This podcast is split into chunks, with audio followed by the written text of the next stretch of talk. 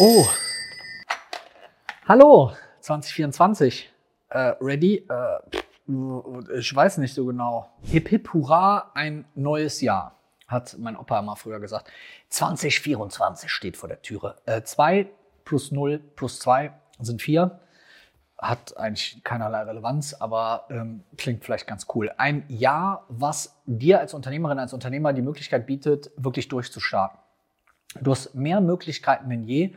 Es gibt mehr Dinge, die du tun kannst und machen kannst. Ähm, du hast mehr Chancen, aber wie so immer im Leben, hm, früher gab es die eine Frau bei dir auf der Straße, heute gibt es 500.000 Frauen bei Tinder und Bumble.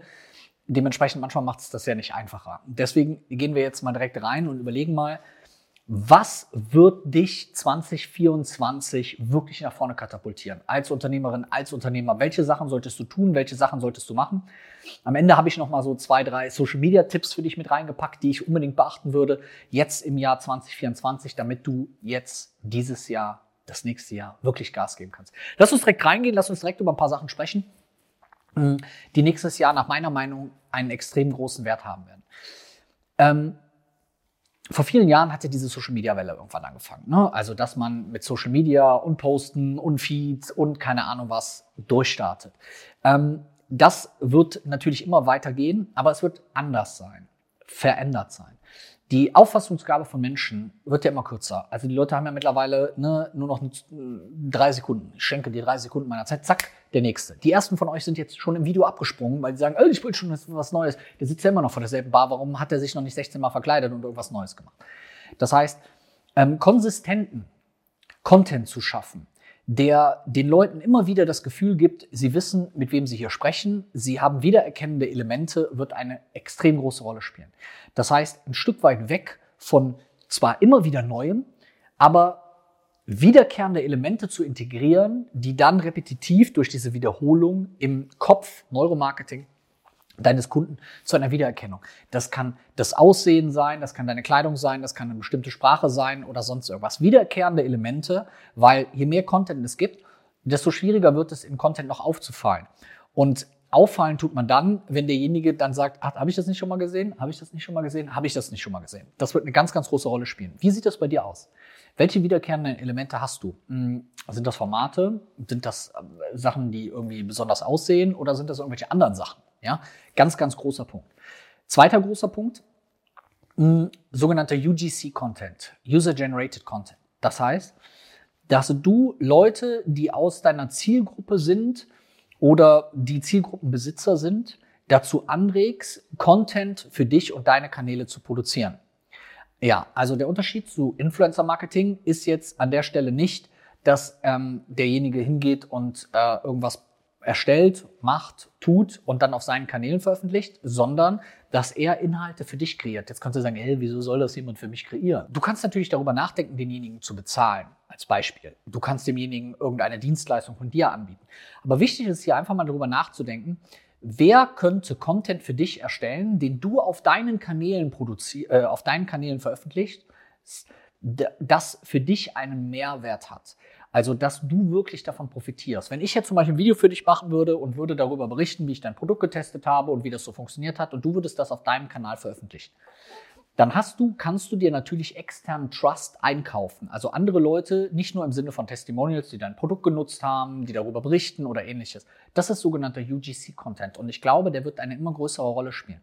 Das heißt, weg von der reinen Frontalbeschallung, immer wieder zu sagen, nee, das mache ich und das mache ich und das mache ich, hin dazu, User zu gewinnen, die für dich Content kreieren, generieren, den du dann wiederum auf deinen Plattform veröffentlichen kannst. Super hilfreich. Denk mal drüber nach, mach dir eine Liste, schreib dir die relevantesten Leute auf. Weiter. Also mir geht es darum, hier bum, bum, bum, bum, Tipps rauszuhauen.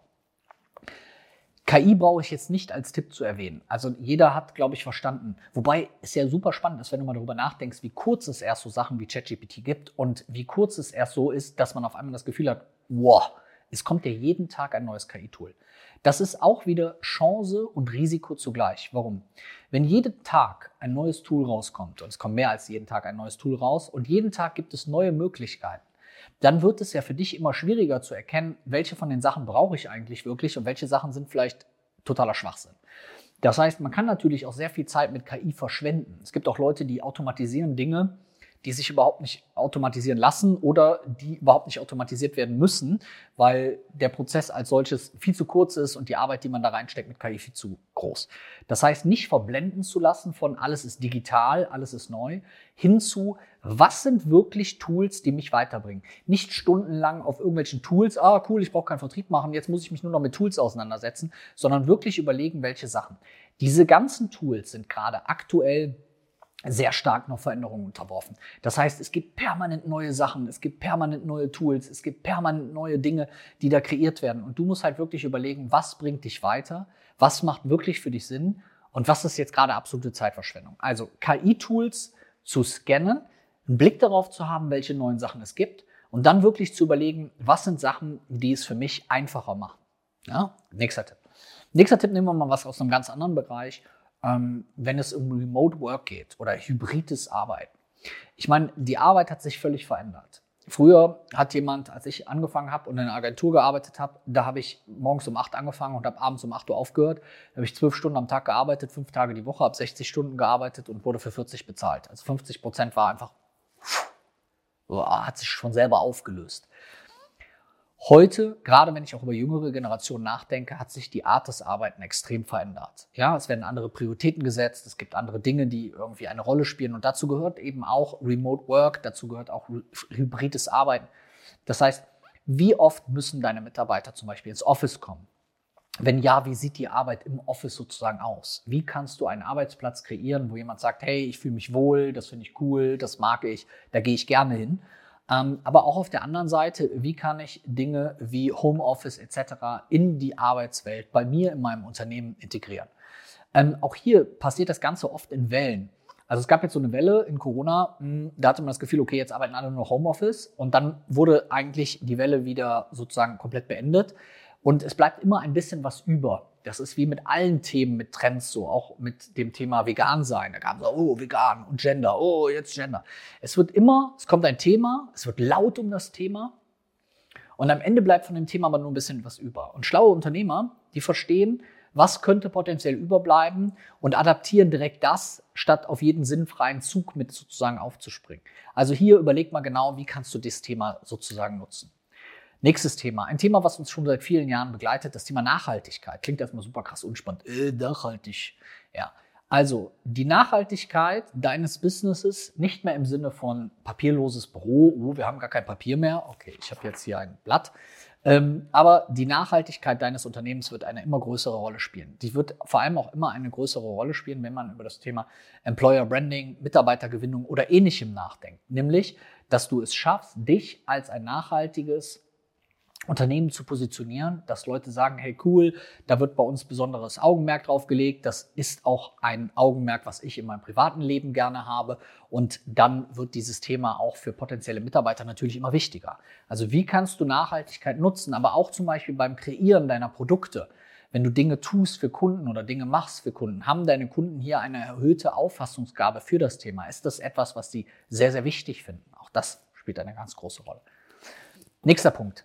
Mm, in manchen Bereichen ist es ja so, dass man ein bisschen das Gefühl hat, okay, boah, früher gab es da nicht so viele und jetzt, wenn ich überlege, als wir angefangen haben, unsere Mastermind, unser Black Circle, ich verlinke dir das mal in den, ähm, in den Show Notes, ähm, aufzusetzen, also unser Unternehmernetzwerk, da waren wir, da gab es vielleicht fünf, sechs Leute, die eine Mastermind hatten in Deutschland. Mittlerweile habe ich das Gefühl, jeder hat das. Weil es ist ja immer so, dass wenn bestimmte Dinge funktionieren, dann gibt es immer sogenannte Copycats. Das heißt, es gibt Leute, die kopieren das, die machen es ähnlich oder im schlimmsten Fall komplett gleich und kopieren auch dich. Und wenn ich mir eine Coaching-Branche oder eine Speaker-Branche, früher hätte ich dir an drei Händen abzählen können, so die bekanntesten Speaker in Deutschland. Mittlerweile hätte ich damit echte Schwierigkeiten, weil Speaker natürlich auch am Fließband produziert werden. Neuer Speaker, neuer Speaker, neuer Speaker. Und wenn so viele davon in den Markt stoßen und du dir den Markt vorstellst, egal in welchem du jetzt gerade bist, dann wird der Markt immer größer. Also immer voller sorry, der Markt wird nicht größer, der Markt wird immer voller. Es gibt immer mehr Teilnehmer, die an dem Spiel mitspielen wollen.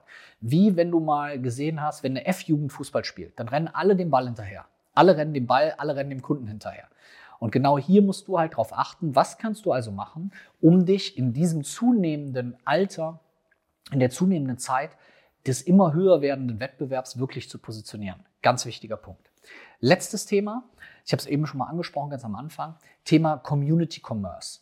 Also, wie schaffst du es, dass du deine Community dazu anregst, über ihre Erfahrungsberichte mit dem Kauf deiner Produkte, also reale Käufer, keine gekauften Influencer, darüber zu berichten und in ihrer Bubble sozusagen wie so ein leuchtender Stern aufzu, aufzustehen, der dann andere davon blendet, dass sie sich auch das Produkt kaufen sollen. Ist jetzt so von der Metapher nicht 100% sauber, aber ich hoffe, du weißt, was ich meine. Also, wie kannst du es schaffen, dass jemand von diesen positiven Kauferfahrungen wirklich berichtet und so über diesen Weg, also da kann man auch schön Community Commerce zum Beispiel auch mit Affiliate Marketing verbinden.